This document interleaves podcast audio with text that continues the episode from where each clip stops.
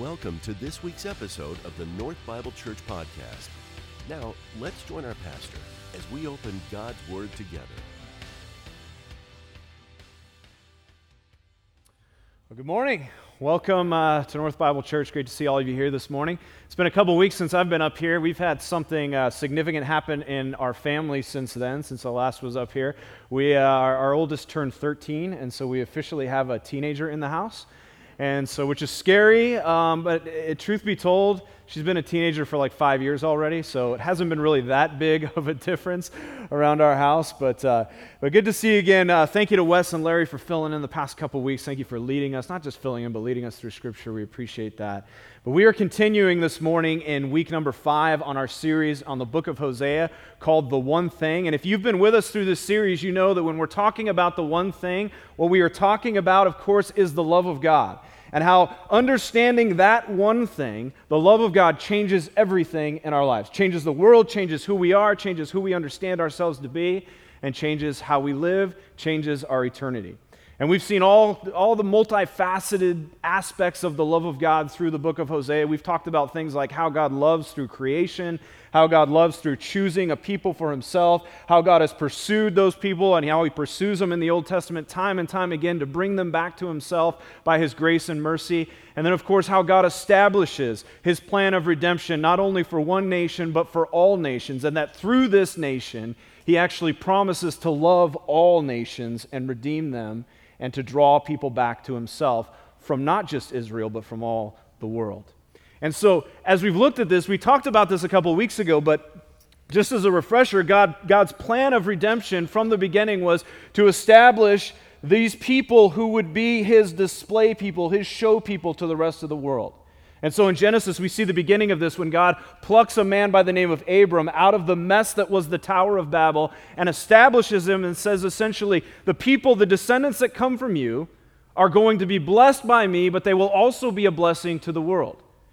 And as we go forward, we see that this nation, these descendants, become the people of Israel, led by Moses out of the Exodus into the Exodus and led in eventually to the land. And as God establishes Israel there, he says to them, You will be my people, and I will display you in the midst of all the nations to everyone, so that they might see who I am through how you live. Ezekiel 5. Uh, Ezekiel chapter 5 shows us a little bit of God's design in this. In verse 5, it says this Thus says the Lord God, This is Jerusalem I have set her in the center of the nations with countries all around her. You can see what God is saying. In other words, God says, I placed Israel deliberately right in the middle of all the other nations so that they might live in a way that glorifies me and then represents who I am to the rest of the world so that they might be drawn to redemption as well, that they might be drawn to knowing God as well. There were two things mainly that were included in this. One, God told Israel, This is the way you're to live. He gives them the law, which the law governed everything from the way that they worshiped to the way that they uh, ethically treated one another, to the way that they ethically treated nations around them, to even the way that they ate, the things that they ate, the things that they were allowed to eat, the things that they were not allowed to eat, and of course, how they were governed. The law governed all of these things as a reflection of God's character through a group of people. And at the same time, Israel was also told you're not to mix with other nations because you need to remain distinct so that people might look at you and say, wow, look at those Israelites. They're different. There's something different about them. And that as the nations look closer, they would see that it is Yahweh, it's God who has made them who they are. And that the nations might respond. So Israel was to avoid mixing with other nations, and they were supposed to remain unique in the way that they lived, in the way that they worshiped, and in the way that they were governed. And as we're going to continue in Hosea chapter 7, that's an important point because we continue in Hosea chapter 7 this morning. We're going to be starting in verse 8 here in just a few minutes. And what we see is that God brings the case, God is bringing this case against Israel, which is essentially expressing to them, This is how you have broken your covenant relationship with me. And in verse 8, we see this statement as it leads off this whole section, which really kind of governs all that we're going to read today. We're going to read in total two chapters. But this statement from the beginning in verse 8 really sets the tone and the theme for the rest of what we're going to read today. And at verse 8 says this Ephraim, which of course is Israel, uh, referring specifically to the northern kingdom, that was the capital of the northern kingdom, but this is God's way of addressing Ephraim, mixes himself with the peoples or mixes himself with other nations. Now, the question remains, though, how exactly has Israel mixed themselves in such a way that God would call them out in this way? Well, to answer that question, we really got to dive a little bit deeper into kind of the geo, geopolitical situation that was going on around Israel at the time of Hosea.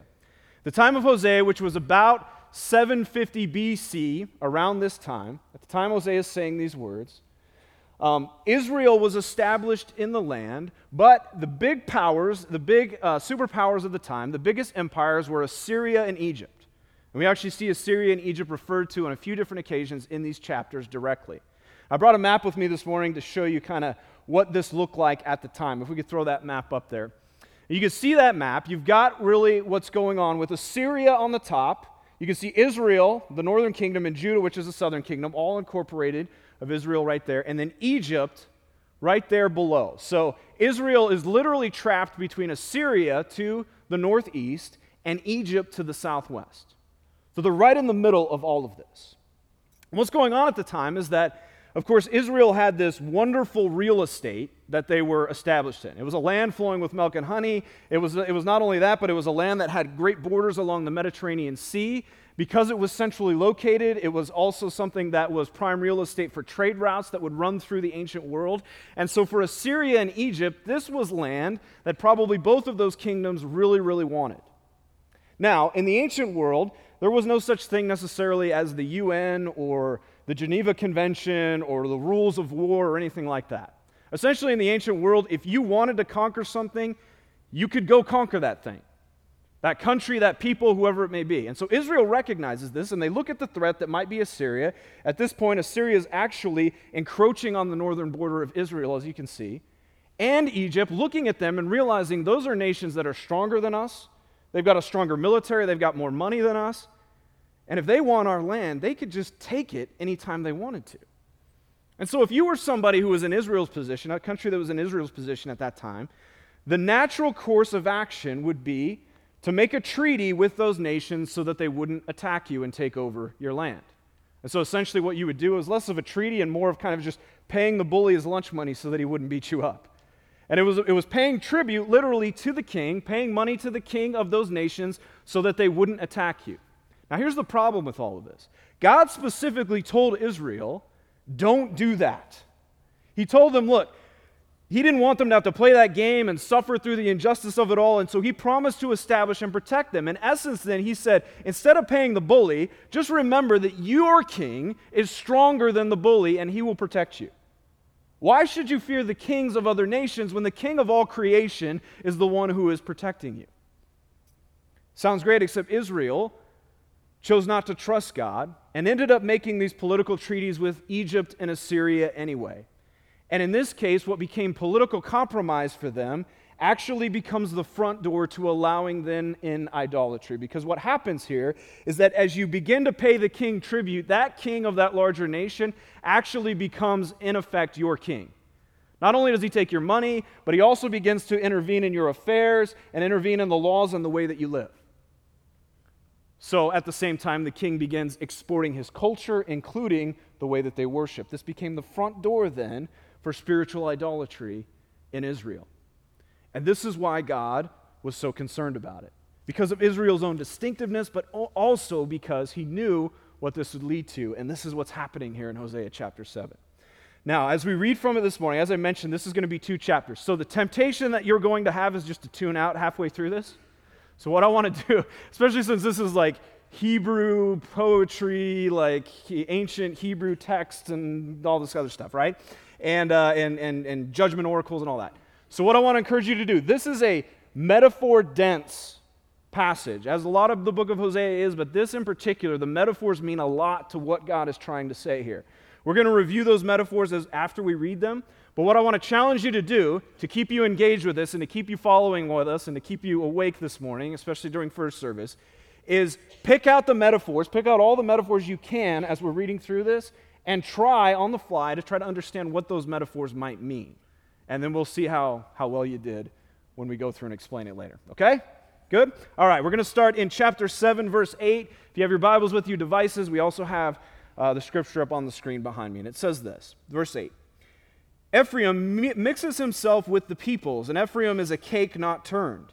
Strangers devour his strength, and he knows it not. Gray hairs are sprinkled upon him, and he knows it not. The pride of Israel testifies to his face, yet they do not return to the Lord their God, nor seek him for all this. Ephraim is like a dove, silly and without sense, calling to Egypt and going to Assyria. And as they go, I will spread over them my net, and I will bring them down like birds of the heavens. I will discipline them according to the report made to their congregation. Woe to them, for they have strayed from me. Destruction to them, for they have rebelled against me. I would redeem them, but they speak lies against me. They do not cry to me from the heart, but they wail upon their beds. For grain and wine they gash themselves. They rebel against me. Although I have trained and strengthened their arms, yet they devise evil against me. They return, but not upward. They are like a treacherous bow. Their princes shall fall by the sword because of the insolence of their tongue, and they shall, they shall be their, this shall be their derision in the land of Egypt.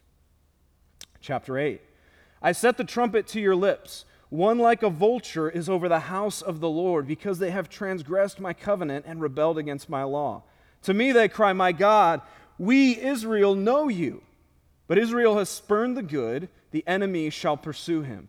They made kings, but not through me. They set up princes, but I knew it not. And with their silver and gold they made idols for their own destruction. I have spurned your calf, O Samaria, and my anger burns against them. How long will they be incapable of innocence? For it is from Israel a craftsman made it, it is not from God. The calf of Samaria shall be broken to pieces. For they sow the wind, but they shall reap the whirlwind. The standing grain has no heads, it shall not yield, it shall yield no flour, and if it were to yield, strangers would devour it. Israel is swallowed up. Already they are among the nations as a useless vessel. For they have gone up to Assyria, a wild donkey wandering alone, and Ephraim has hired lovers. Though they hire allies among the nations, I will soon gather them up, and the king and princes shall soon writhe because of the tribute. Because Ephraim has multiplied altars for sinning, they have become to him altars for sinning. Were I to write for him my laws by the ten thousands, they would be regarded as a strange thing. As my sacrificial offerings, they sacrifice meat and eat it, but the Lord does not accept them. Now he will remember their iniquity and punish their sins. They shall return to Egypt. For Israel has forgotten his Maker and built palaces. And Judah has multiplied fortified cities, and so I will send fire upon his cities and cover, and it shall devour her strongholds. Chapter 9 Rejoice not, O Israel. Exult not in the peoples, for you have played the whore, forsaking your God. You have loved a prostitute's wages on all threshing floors. Threshing floor and wine vat shall not feed them, and the new wine shall fail them. They shall not remain in the land of the Lord, but Ephraim shall return to Egypt, and they will eat unclean food in Assyria. They shall not pour drink offerings of wine to the Lord, and their sacrifices shall not please him. It will be like mourners' bread to them. All who eat of it shall be defiled. For their bread shall be for their hunger only. It shall not come to the house of the Lord. What will you do, on the day of the appointed festival, and on that day of the feast of the Lord? For behold, they are going away from destruction, but Egypt shall gather them. Memphis shall bury them. Nettles shall, uh, shall, possess their precious things of silver. Thorns shall be their tents. The days of punishment have come. The days of rec- recompense have, have come. Recompense. Israel shall know it. The prophet is a fool, the man of the Spirit is mad, because of your great iniquity and great hatred. The prophet is the watchman of Ephraim with my God, yet a fowler's snare is on all his ways, and hatred in the house of his God. Okay. Thank you for bearing with me on that. Some of my mispronunciations and whatever. But, but what you can see there is you can see a lot that's going on here. And it may seem strange that we start in the middle of a chapter and then we end in the middle of a chapter, but you may know this that when these words were originally written in their original form, they didn't have chapter and verse assigned to them from the beginning. Chapter and verses were added later by editors. And so sometimes as you're reading through this, the chapters don't break naturally where the themes actually intersect. And this is one of those cases, I think. You know, because as Wes ended two weeks ago, Wes ended with verse 7. And what we saw in Wes's section as he talked about repentance and scripture that he, he led us through a couple weeks ago, he was talking about really the kind of the spiritual condition of what's going on in Israel on a more of an internal basis.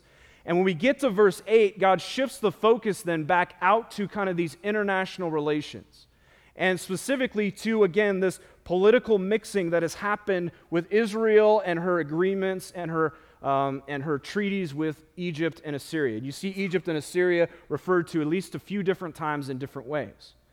And God does this through metaphors. And one of the ways that He gets their attention is metaphor number one happens right in the very first verse, verse 8. And He says, like Israel, you are like an uncooked cake or an unflipped cake. Essentially, what that means is it's like a pan. Have you ever cooked a, cooked a pancake before, like on a griddle, and you grill just the one side, and the top side's still kind of all battery and doughy and, and, and liquidy and that kind of thing? It's like pulling that pancake off before it's even flipped and trying to serve it to somebody right? Nobody's going to eat that. It's disgusting. It's useless. And God says, in the same way, this is who you are supposed to be, Israel. And yet you're like an unturned cake, completely useless to who, you, who I've called you to be among the nations. And the reason for that is this your strength has been zapped, your strength has been taken from you by strangers. These strangers being Egypt and Assyria. And who was their strength? Their strength was God. God, as their king, was their strength. And he says, well, Look, this was your strength. I brought you up, I established you. I was supposed to be your king, and you've totally given up your strength in order to follow after these human kings of Egypt and Assyria. And then I'm not particularly fond of this next metaphor for obvious reasons in verse 9, but he says, The gray hairs that are upon your head signal that you've lost your strength and that death, judgment, is impending, is coming, is on the horizon. And he says, You knew it not, you knew it not, over and over again. And so it's almost like they had these gray hairs, so to speak, but they didn't know about it. Like they went to bed one night and they had Aaron Anderson's hair or Daniel Comstock's hair, and they woke up the next morning and they had my hair. And it wasn't like this happened like overnight necessarily. This is happening over a long period of time. But God is holding up the mirror and saying, Look, Israel, the gray hairs are upon your head. Judgment is coming. Spiritual death is reigning among you because of what you have done. Your, pure, your political compromise has led to your spiritual compromise. And as verse 10 tells us, their pride has been right in front of them the whole time, but they were blind to see it. Continuing there with the, the metaphor, a different metaphor with a similar meaning, God talks about a dove who is a senseless dove that is caught in a snare. And why a dove? Well, apparently, apparently doves are very senseless creatures, especially when they see food or they see bait in particular. In other words, if a dove sees food, a dove will focus on that food to the detriment of their senses being aware of the surroundings around them. So they're very easy to trap. Even if there's danger coming behind them, they can't see that because the one thing they're focused on is that food. And so it's very easy to throw out the bait for a dove and to trap them. And then God joins this with a picture of the birds being brought down from the heavens, the birds being the birds made for the skies to fly free and to be safe, being brought down to the ground obviously makes birds subject uh, to being destroyed, subject to being prey for predators. And as God continues throughout this, he says, Look, again, your compromise has brought you down to the ground, and you've set a trap for yourselves based on what I have told you not to do. And then woe is a striking call, a shout, an alarm. This woe saying, Woe to Israel, wake up. And it's designed to really stop them in their tracks and cause them to turn around. In a similar way, he says, Blow the shofar horn, blow the trumpet at the beginning of chapter 8. Wake Israel up because where they are going is headed for destruction. And then chapter 8 gives us this really ominous picture of a vulture flying over, circling over the house of the Lord. And when you combine the gray hairs with the dove, with the impending net that's coming, the snare that he's walking towards, and then the vulture that is circling around the house of the Lord, you can see how these things all play together. Because of what you've done, Israel, you've lost your strength. And God's heart is kind of broken. You can see that he gets very personal where he says, Look, I've given you your strength. I've raised you up. I've put strength in your arms. And yet that bow that you draw back is treacherous, it's broken the way that you've been designed, the way that you've been called to reach the nations, the way that you've been called to love me has been broken. And not only is that bow malfunctioning, but it's threatening to injure the archer as he pulls it back. It's modern day equivalent of shooting yourself in the foot. Look, Israel, you have shot yourself in the foot. I have been your king from the beginning, and yet because of what you have done, you've shot yourself in the foot. And it's this tragic picture that then continues on into chapter 8, and God begins to explain exactly what's going on here. Look, you've established kings that I don't know, that weren't from me. You've established princes over you that were not for me. And as a result, then you see this play between altars and palaces. Altar is a place of worship, palace is a place of political power. And those two things have been brought in from foreign gods and from foreign idols and become the things that you now worship instead of me. And so we're not surprised then when we get back to chapter 9 and we see a motif, we see imagery that's been so familiar throughout the book of Hosea. God says, Look, because of your political compromise, the spiritual compromise has gone hand in hand.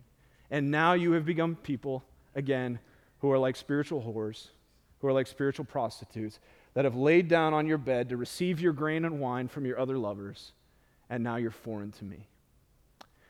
And so as you get to this place at the end, right? There's all these different metaphors and all these different ways that God is using throughout these two chapters to draw together this one central rebuke to them.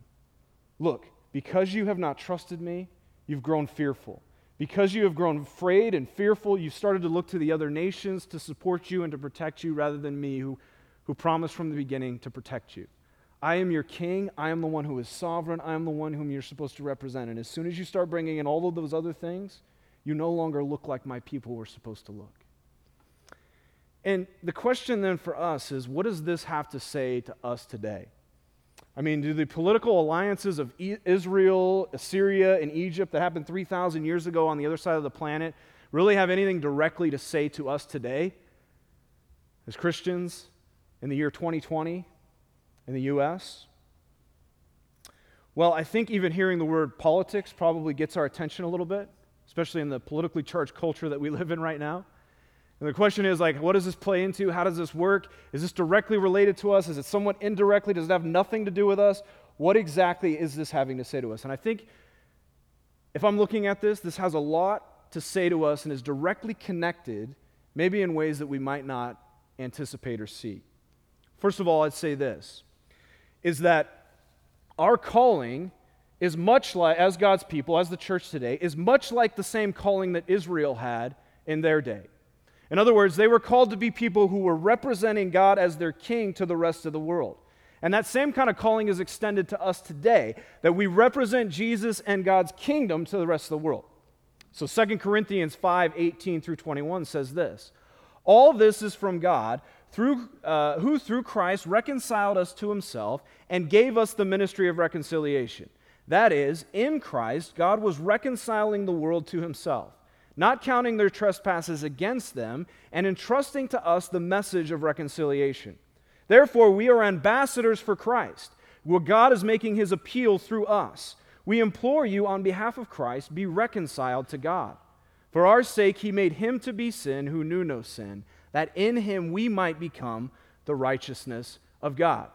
So, we, all of us as Christians, are given this charge of the ministry of reconciliation. That just as God has reconciled us through Christ, which makes us Christians, which makes us born again Christians, we have now been given this same ministry out into the world. And we're even kind of titled in this case with the, a political term of being ambassadors. People who represent the king out into a world or to a foreign government and to a foreign land. Now, to flesh out what ambassador means a little bit more in terms of mission, um, I want to refer to Ed Stetzer, who's an author and missiologist. He gives us really three ways that I think are helpful in breaking down what it means to be ambassadors for Christ. First of all, he says that we are sent with an allegiance to the king. In other words, as, as Jesus, as our king, as ambassadors, our commitment is to rec- represent Jesus and his kingdom without compromise. That even though we aren't per- and even though we aren't perfect in this, the clarion call in everything we do is to be asking ourselves as ambassadors, how well am I representing who my king is and what his kingdom is all about? So first we are sent with an allegiance to the king. We are sent with a message of reconciliation.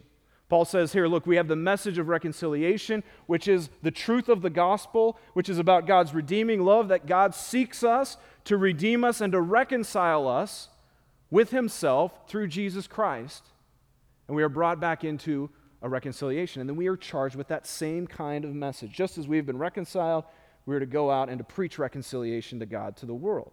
And then, third, we're sent into a foreign land with a mission to complete. Now, this does not necessarily mean that we go literally to a foreign land, but it means that we are people who are representatives of a kingdom reality, the kingdom of Jesus, which go out into places where Jesus is not king and to make him known with the mission that we have to complete.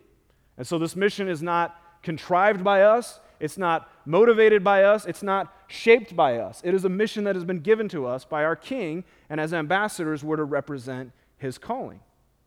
So, if you're a Christian and you take seriously your call to be an ambassador of Jesus' kingdom, it will change the way that you live your life. And it's very similar to the calling that God gave to Israel. Now, I would say not only is the calling the same that God gave to Israel here in the book of Hosea and even before this, but also the temptation to compromise is much the same for us today. Stetzer continues and he says this Look, as American Christians, we are tempted in a lot of ways by the things that are around us. And by his assessment, the number one idol in American culture, which is something I agree with as well, at least one of them, is politics in our country, is partisan politics in particular. Listen to what he says here. Few idols have wreaked as much havoc in the church and hurt our witness more than the way evangelicals have engaged in politics. Now, I don't know if you agree with that or not. I'm sure some of you don't. But this is not to say that the Bible is not political. I would say, in fact, the Bible is very political. When you look at things like king and kingdom, those are politically charged terms. But the question becomes then, what are the politics of Jesus' kingdom? Because again, as ambassadors, we're called to represent the allegiance and the fidelity of the one who has called us, who is our King Jesus. So that's a huge question. I think we're actually going to spend eternity figuring that exa- out exactly what the kingdom of Jesus fully looks like. But here's the thing I think there are some things that we can latch on to that help give us guide points here. One of the places I'd look at is Psalm 89, verse 14, where it says this Righteousness and justice are the foundation of your throne. The psalmist paints for us a picture. What are the key aspects and characteristics of the kingdom of God? It is righteousness and it is justice. Let's do a deep dive quickly on those two words. The word righteousness is primarily a relational term. In a broad sense, it refers directly to our relationship with God, human beings' relationship with God. Righteousness pictures who we are supposed to be as the created ones who reflect the image of God back to God and out to creation. So, everything that has to do with righteousness has to do with the way that we were created to live, the way that we were to represent the nature and the character of God as beings created in His image. And righteousness is primarily a relational term, that we have our place with our Creator, and it's the way that it's supposed to be. Justice, on the other hand, although it's related to righteousness, is a bit different. Justice is how righteous, the righteousness of God is extended into the world around us in a way that honors the image of God in every person who has been created in the image of God. Justice is treating people and responding to people in a way that pleases our King Jesus because he has created them in his image. And so, if you want to put it this way, righteousness is kind of like loving God, and justice tied to loving God is like loving our neighbor. Like they break down. When Jesus says the greatest commandment, Love the Lord your God with all your heart, heart, whole, with your heart, soul, mind, and strength. And the second is like it love your neighbor as yourself. This is righteousness and justice. And I would say primarily these things have to be a part of our political thought and process as we approach what politics might look like in our world.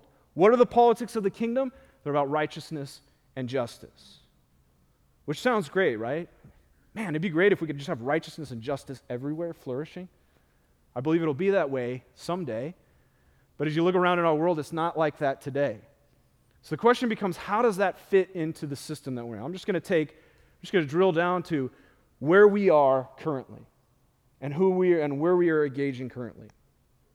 I think when you see applying the kingdom of God, righteousness and justice, to our immediate context, it's really difficult to force fit those two things into the two party system that we are a part of here in the U.S. In fact, I would say it's, impossible the way we have it set up right now. The kingdom of God does not fully fit in the, de- in the Democrat or Republican Party. Neither one of those platforms fully represent righteousness and justice in terms of the kingdom of God. At best, those governments sometimes reflect, each of them in their own way, elements of righteousness and justice. And I think many times it's only when they can get out of their own way that they manage to do that. And look, God is bigger, the kingdom of God is bigger than those things, than those concepts. And in case you need an illustration of this, I encourage you to do this sometime. Get in your car, drive about six hours due west, and you'll arrive somewhere around Mission Beach eventually as you run out of land. And as you get there, get out of your car, find the biggest container you can carry, walk out onto the beach, walk into the ocean to where you can still feel your feet on the ground, and fill that container with as much water, ocean water, as you can, and walk back onto the shore. Look at the water that you have in your container, then look at the ocean. The ocean represents the kingdom of God. The container that you have represents what one or both of our parties might contain about the kingdom of God. And one thing you might realize is that that water that you've taken doesn't fully capture the vastness of the ocean. It doesn't even really capture the complete consistency of the ocean because if you were to take a boat and go half a mile out, you would certainly get water that's different in salinity, different in composition, different temperature, different sea life than the water that you have on the shore. And so, force fitting the kingdom of God, or forcing yourself or forcing others into one party, political party, or the other, is like saying, This is the ocean that I've captured in this container. Maybe it's a milk jug, maybe it's a cooler, whatever it may be. When the ocean itself is maybe 10 yards away. And look, arguing with people over partisan politics is like saying, I've got more of the ocean in my container than you do while you're standing on the shore. And the ocean is 10 yards that way. This is why Ed Stetzer says this. He makes this conclusion look, salvation is not coming on Air Force One. And Jesus will not come riding on a donkey or an elephant. Christians have a moral obligation to have a prophetic witness and confront evil. We can lose that witness when we are unable to see the errors or failings of leaders. If you see your political party as never being wrong, there is a problem. Some Christians seem more interested in political loyalty than in love of, na- of neighbor.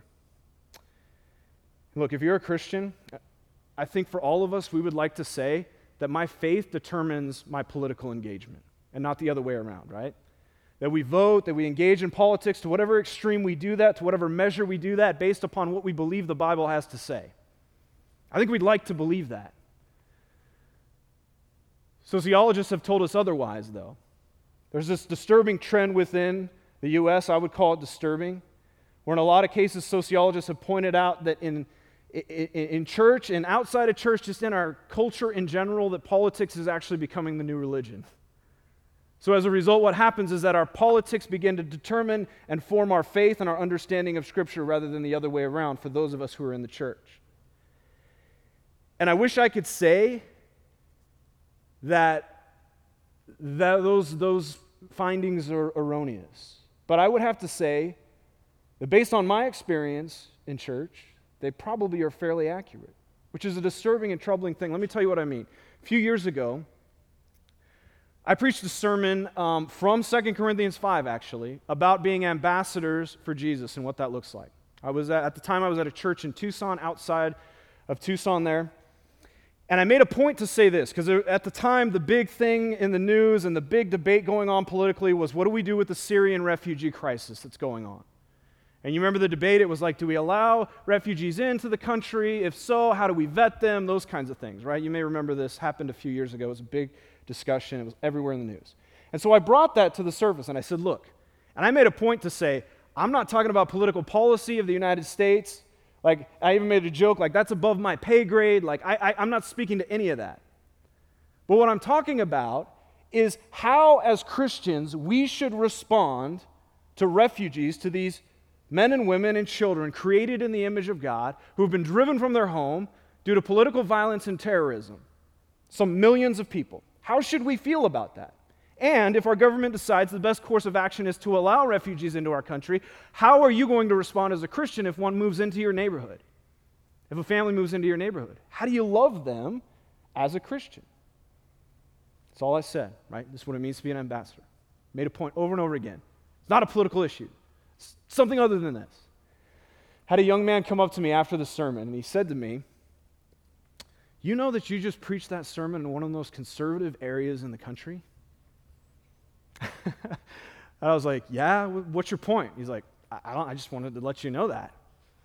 And he walked away. And I thought to myself, and I don't mean to single him out. I think he was, I, I actually appreciate him because he actually had the guts to come and talk to me about it. There were many people who talked about it, not with me, and I didn't appreciate that as much. But I was thinking to myself afterwards, okay, so what's your point? Are conservative, are politically conservative people not supposed, who are Christians, not supposed to love refugees? Is that your point? And look, I made the point that part of this is that we have the opportunity to love Muslims, uh, people who come from a Muslim background, with the love of Jesus in a way that they have, may have never seen expressed in their country. This is an opportunity to be ambassadors for Jesus. This past summer, last year, I was in Jordan. You may know this, but Jordan is one of the countries, I think the country that has taken in the most Syrian refugees since 2011 when this crisis started To give you an idea, the, the population of the country of Jordan is about 7 million people before the refugee crisis.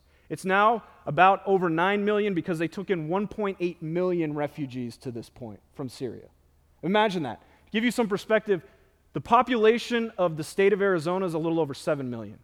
Comparable in population. Imagine taking in 1.8, nearly 2 million refugees into the state of Arizona alone. What would that do to our resources? What would that do to our infrastructure? And that's what's going on in Jordan right now, and it's been going on for several years. The population of Christians in Jordan is about 3% of the population. There are churches in Jordan who are deliberately reaching out to refugees who can't find health care and can't find basic needs because the country can't give them anything at all and they don't have any of their health care that they left behind. To reach out to them to give them health care at churches the love of Jesus with the opportunity to share the gospel. I spent a couple days with this ministry, and I tell you, it's amazing to be able to see how you can sit in the home of a Muslim and share Jesus with them for the first time that they have ever really heard who Jesus is from an actual Christian, showing the love of Christ the entire time.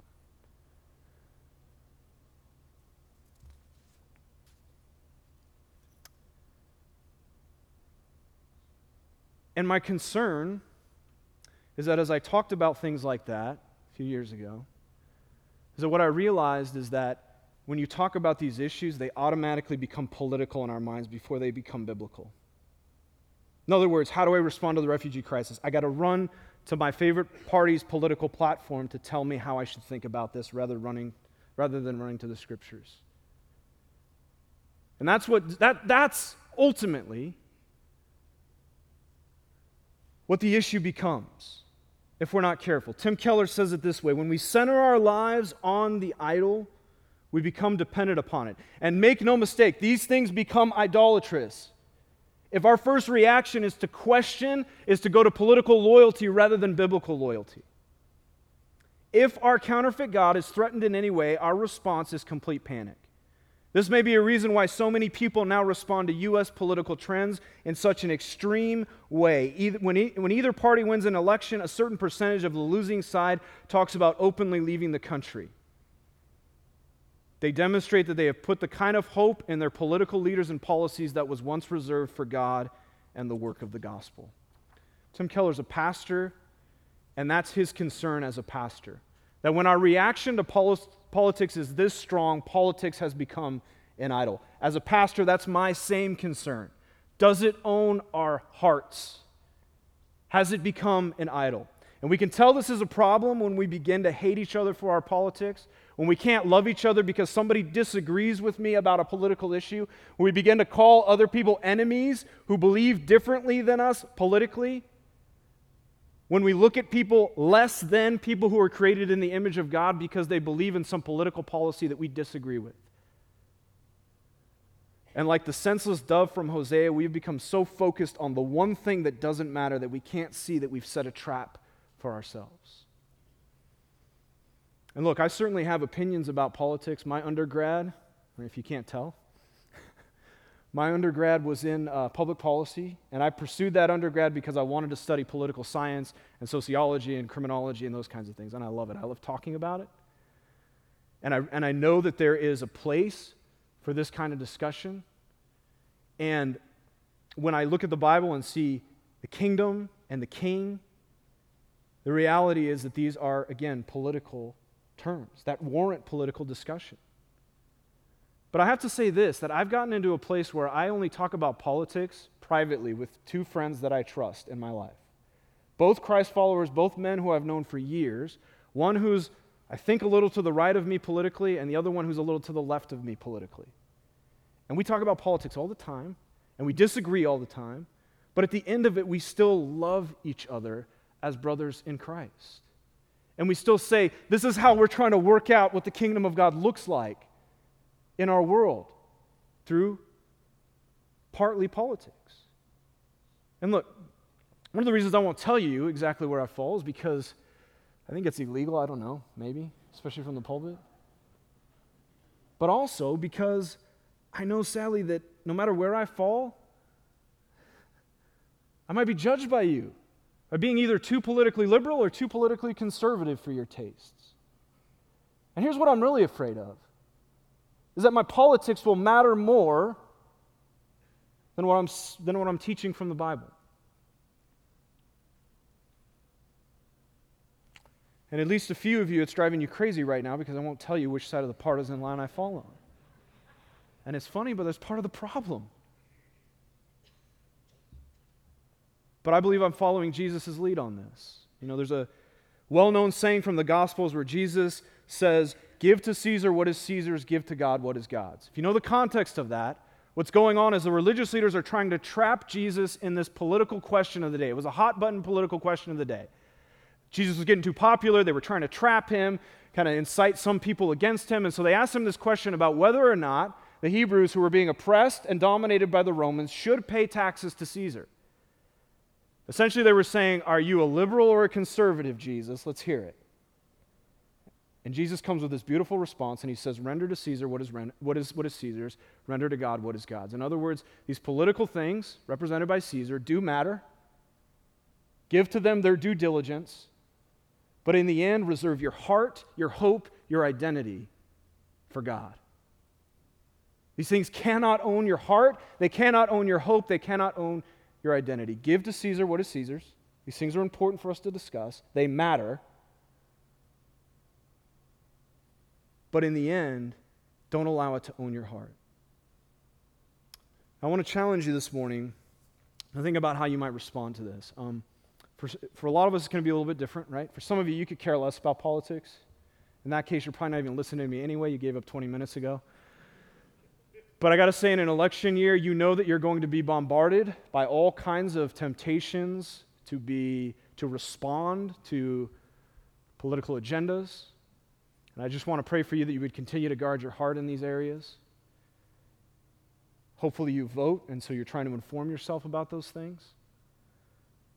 For those of us, for some of us, we really need to reset some things because our political angst has caused us to get angry, to get bitter, to get spiteful, and to lose sight of the mission of God as ambassadors not of the right or the left, but ambassadors of the kingdom of Jesus. And so I want to invite the band to come up.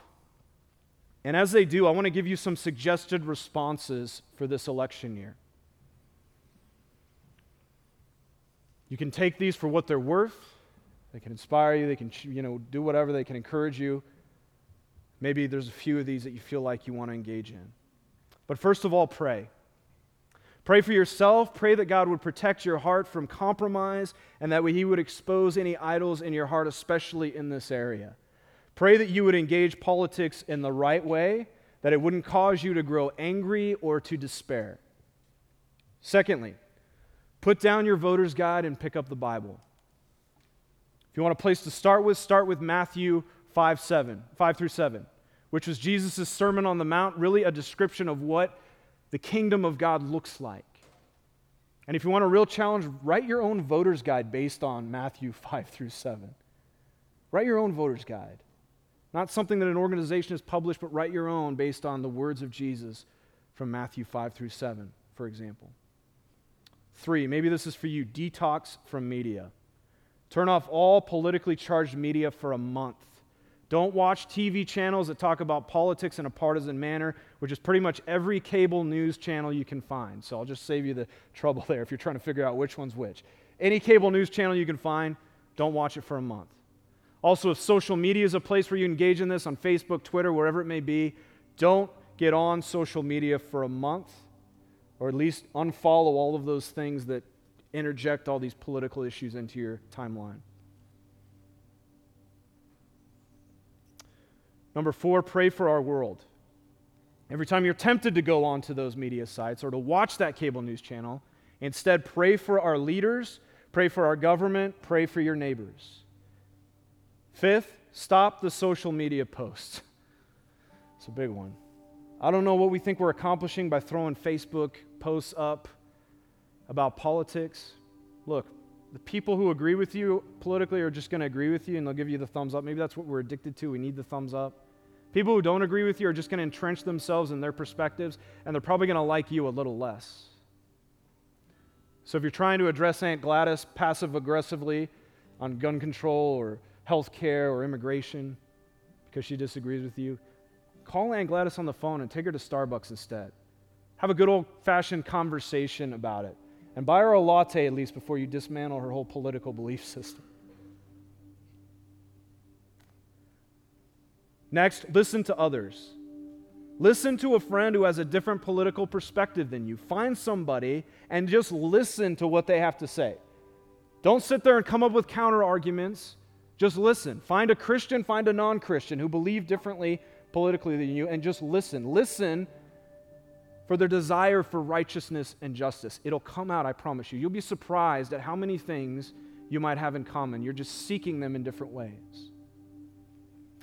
Assess your relationships. Do an assessment of the relationships in your life that have been broken because of political divisions or that have been harmed in some way because of that. Go and reconcile that relationship. Again, the ministry of reconciliation starts with us being reconciled with God, but also being reconciled to others. Reconcile that relationship and apologize even if necessary. And finally, love your neighbor. You have political passions, you want to see the world changed by politics do something to love your neighbor concretely, concretely, in a way that promotes righteousness and justice and flourishing in the world.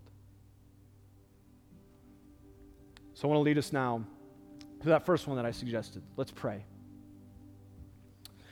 Father, we are uh, thankful for your word. We are thankful for the way that your word speaks to us in so many different ways how your word exposes our hearts, how it lays it bare before you, and then promises in the end that, Lord, you give us blessing.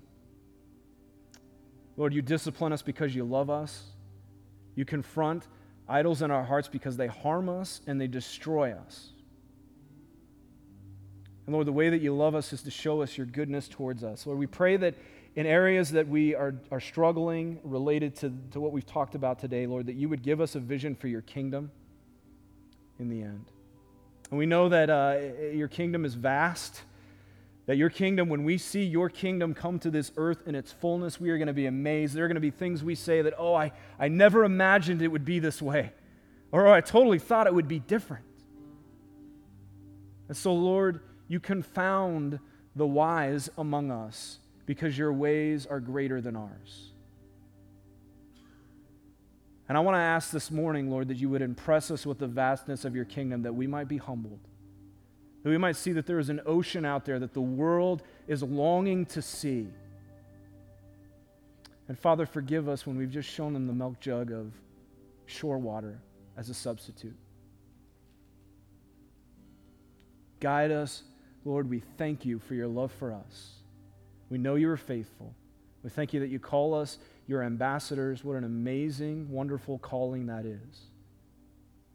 But, Spirit, we need you to guide us into that. We need your power. We need your strength, Lord. You are the strength of our arms to even move forward in this. We pray this in Jesus' name. Amen.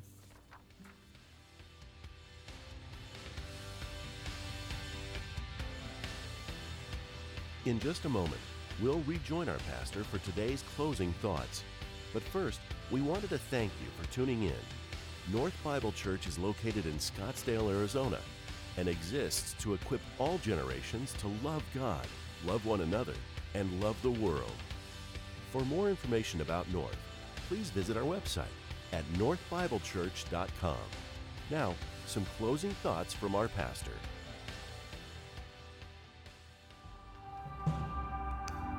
You may have noticed that as uh, our country gets a little bit more uh, politically divisive and extreme on either end, that there's a huge swath of people in the middle who are just frustrated with this whole process. And I want to encourage you this, this year that in 2020, as that election year kind of creeps up on us, and as we get closer to November, this is only going to get more and more extreme, I believe.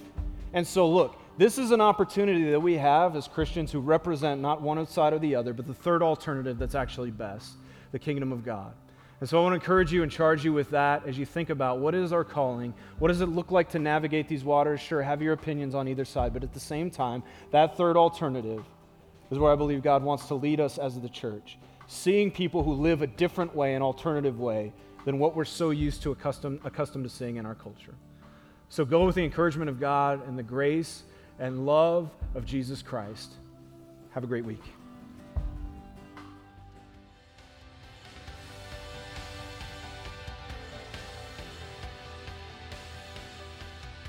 Thank you for joining us for this week's message.